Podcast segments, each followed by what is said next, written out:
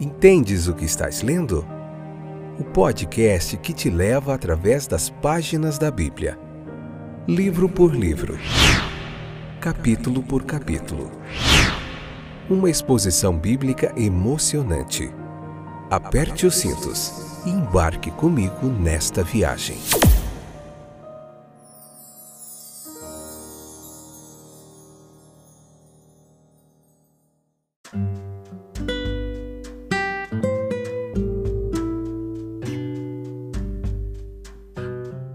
Pela infinita e graciosa bondade de Deus, estou de volta para nós juntos é, meditarmos mais um pouquinho na palavra de Deus. Eu sou o Fábio e esse é o episódio de número 240 do nosso podcast, Êxodo capítulo 25, a parte segunda, terceira temporada. E a gente vai continuar aprendendo mais um pouquinho, tá bom? Não sai daí, fica até o finalzinho. Pega um caderninho aí para você anotar todas as suas dúvidas. Convida mais gente, vem conosco que nós estamos estudando aqui Êxodo capítulo por capítulo e está sendo muito legal, momento de muito aprendizado, de reflexão bíblica. Leia o capítulo referente à nossa explicação e depois nos acompanhe aqui, tá bom? Vamos lá. Nós estamos falando muito sobre a lei, sobre o tabernáculo ali, sobre as especificações, medidas, o simbolismo, a tipologia de todas aquelas partes do tabernáculo, como isso se, se é uma sombra de Jesus Cristo, né? E isso está sendo muito aprendizado para gente. Então, aquela lei, ela prescrevia algumas coisas, algumas quantias quanto aos dízimos ordenados, etc. Mas o cumprimento da obrigação era deixado para a consciência individual de cada pessoa. Não foi aplicado por meios legais, não era uma, não havia punição para aquilo. Mas o que foi dado tinha que ser dado livremente, de coração, né? espontaneamente. A ideia do tabernáculo e algumas observações sobre esse assunto nos parece bastante necessárias aqui antes de nós entrarmos no estudo mais detalhado de cada parte dele. Uma compreensão firme da ideia central é essencial para uma compreensão correta de todas as partes. Então, o tabernáculo ele pode ser considerado, na verdade, como a morada literal de Jeová com seu povo. Simbolicamente, como em suas diferentes partes e arranjos simbólicos, de ideias espirituais e tipicamente como profético de coisas melhores por vir. Na verdade, o tabernáculo, meus queridos, ele era o lugar da habitação de Jeová com o seu povo. Isso deve ser visto, ser visto, por um lado, como um privilégio da igreja de Israel, mas por outro, como um passo para a realização do grande fim contemplado por Deus desde o início, como objetivo de todas as suas graciosas relações com nossa raça, a saber, a permanência de sua morada entre eles. Deus ele procura uma morada com os homens. Ele não pode descansar com perfeita satisfação em seu amor por eles até que tenha obtido esta morada. Então, ele deseja morar com eles. A história da revelação, ela pode ser vista apenas como uma série de passos para a realização dessa ideia central. E esses passos são os seguintes, veja comigo e anote aí. Primeiro, Deus habitando com os homens no santuário visível dos judeus, o tabernáculo e depois, posteriormente, o templo. Isso serviu para fins importantíssimos naquela nação. Isso é, aproximou Deus dos homens, permitiu-lhes compreender a realidade de sua presença.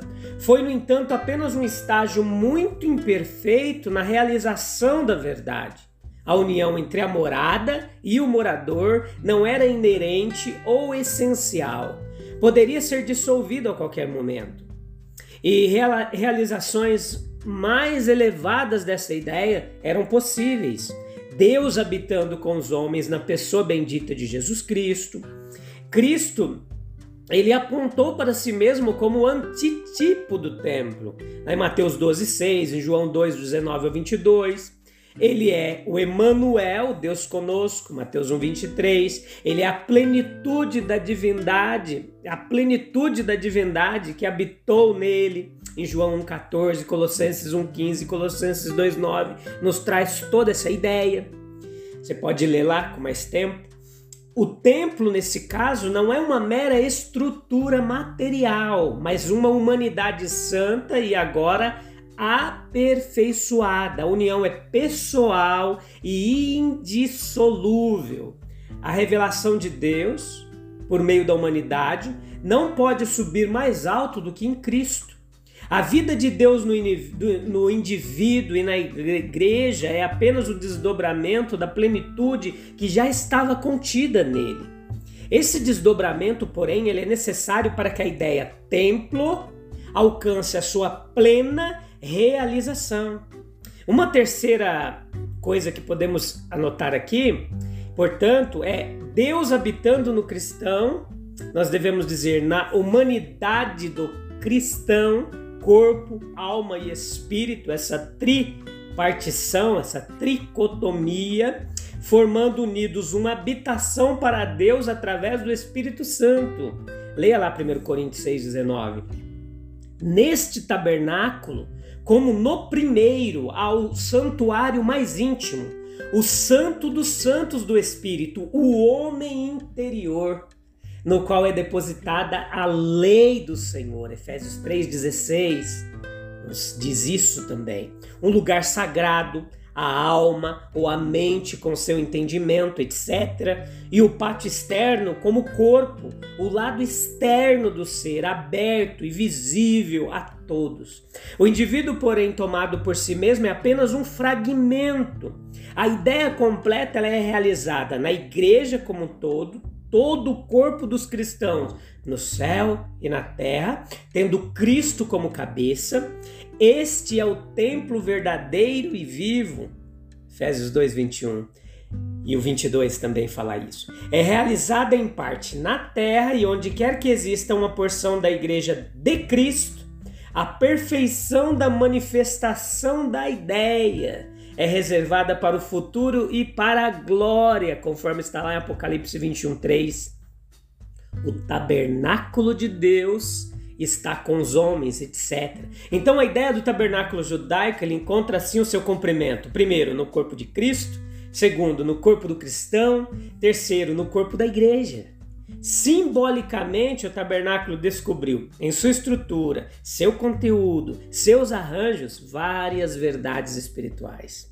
A separação em dois compartimentos distintos tinha como base é, o duplo aspecto da comunhão de Deus com o homem, e o Santo dos Santos ali era a parte de Deus, é, da estrutura, e os seus arranjos exibiam Deus em relação ao seu povo. Então, o compartimento externo, o lugar santo, exibia em símbolo o chamado do povo em relação a Deus, os pães da proposição e as lâmpadas acesas com o incenso do altar de, de ouro simbolizavam aspectos dessa vocação. O véu ele pendia entre o lugar santo e o santo dos santos, e neste último o sumo sacerdote só podia entrar, e isso é apenas uma vez por ano, e não sem sangue da expiação. É, a massa ali do povo, todo o povo, não podia chegar mais perto do que o pátio externo. Eles podiam entrar no lugar santo apenas nas pessoas de seus representantes, ou seja, os sacerdotes. E tudo isso falava de distância, de barreiras ainda não removidas, de inconvenientes para a comunhão perfeita. E esses arranjos eles eram de tal natureza que cuidadosamente imprimiu essa ideia na mente de todo aquele povo, de toda aquela nação. E assim, meus queridos, na morte de Cristo, a remoção dessas barreiras e a abertura do caminho para uma comunhão é, mais perfeita entre Deus e o homem. Olha que fantástico! E esse tabernáculo, com todos os seus pertences, ele não foi construído para nenhuma necessidade real que Jeová tinha. Jeová não tinha necessidade deste lugar. Não. As pessoas tinham que construir tendas para si mesmas porque elas precisavam delas. E fazer uma tenda para Jeová também estava em conformidade condescendente com essa necessidade. Veja comigo que esse pensamento é trazido ainda mais claramente pela referência paralela à encarnação em João 1,14, da pessoa de Jesus Cristo, onde é dito que a palavra habitou, ela tem, é, ela é, tabernaculou no original. Ele tabernaculou, ele habitou entre nós. Então ele tomou para si uma tenda como esta dos viajantes pelo deserto, onde há uma morada, procuramos um habitante e especialmente onde ela é manifestamente mantida em ordem e regularmente atendida. Então veja que se em algum momento o israelita estava em dúvida a respeito de se Deus estava realmente com o povo, aqui através da visão do tabernáculo estava seu recurso mais pronto para expulsar toda dúvida. Por mais grosseira e humilde que poderia parecer aquela tenda como habitação, Há um habitante indescritivelmente glorioso em cuja presença exalta e santifica aquela tenda ou aquela morada. O próprio Deus, assim, ele fornece uma ilustração da verdade de que aqueles que se humilham serão exaltados. Ele não precisa pre preservar sua glória por pompas estranhas ou vulgares. Não.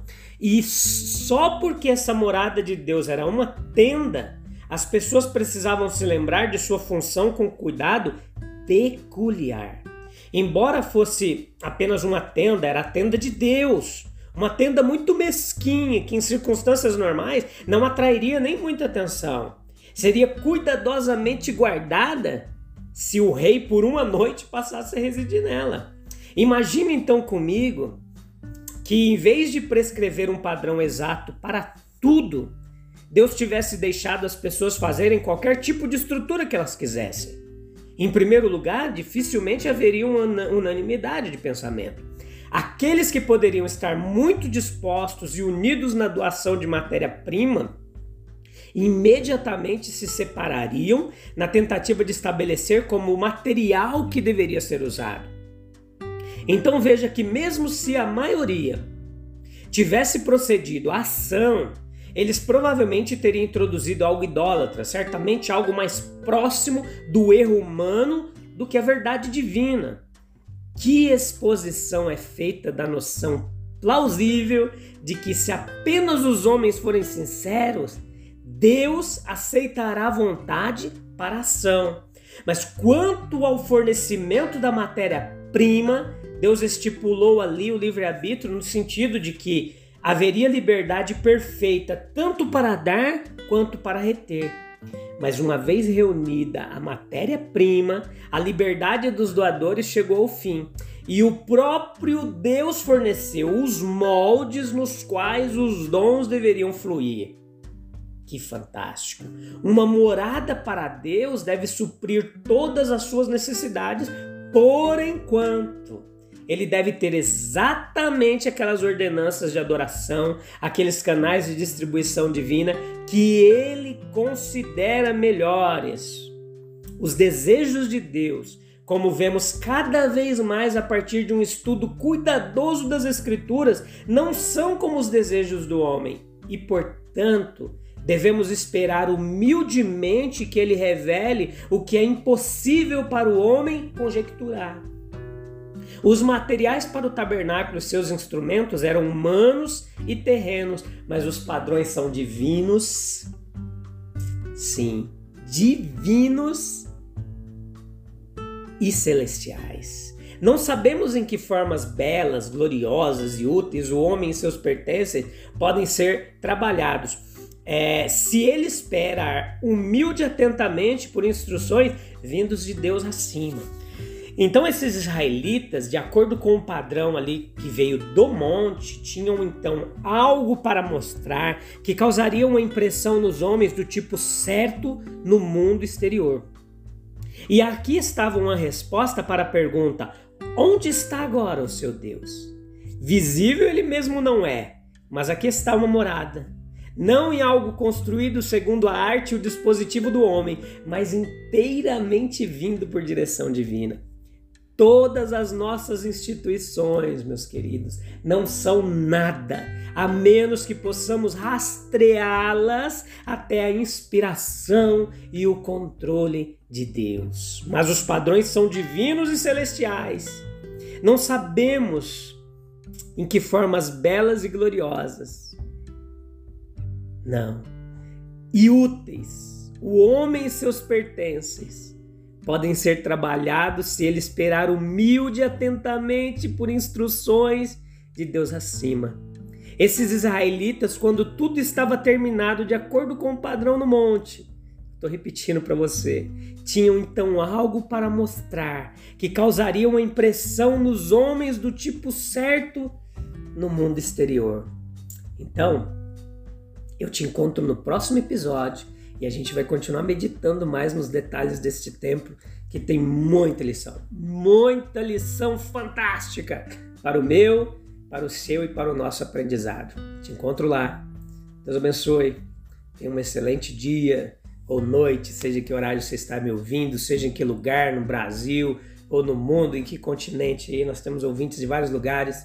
Deus abençoe vocês que estão nos acompanhando. Espero que vocês estejam aprendendo bastante. Eu aguardo seus, seu contato aí através do nosso WhatsApp, através do Instagram, onde nós colocamos alguns textos lá. É, entendes? É, underline o que estás lendo, você nos encontra lá no Instagram e também tem outras formas aí.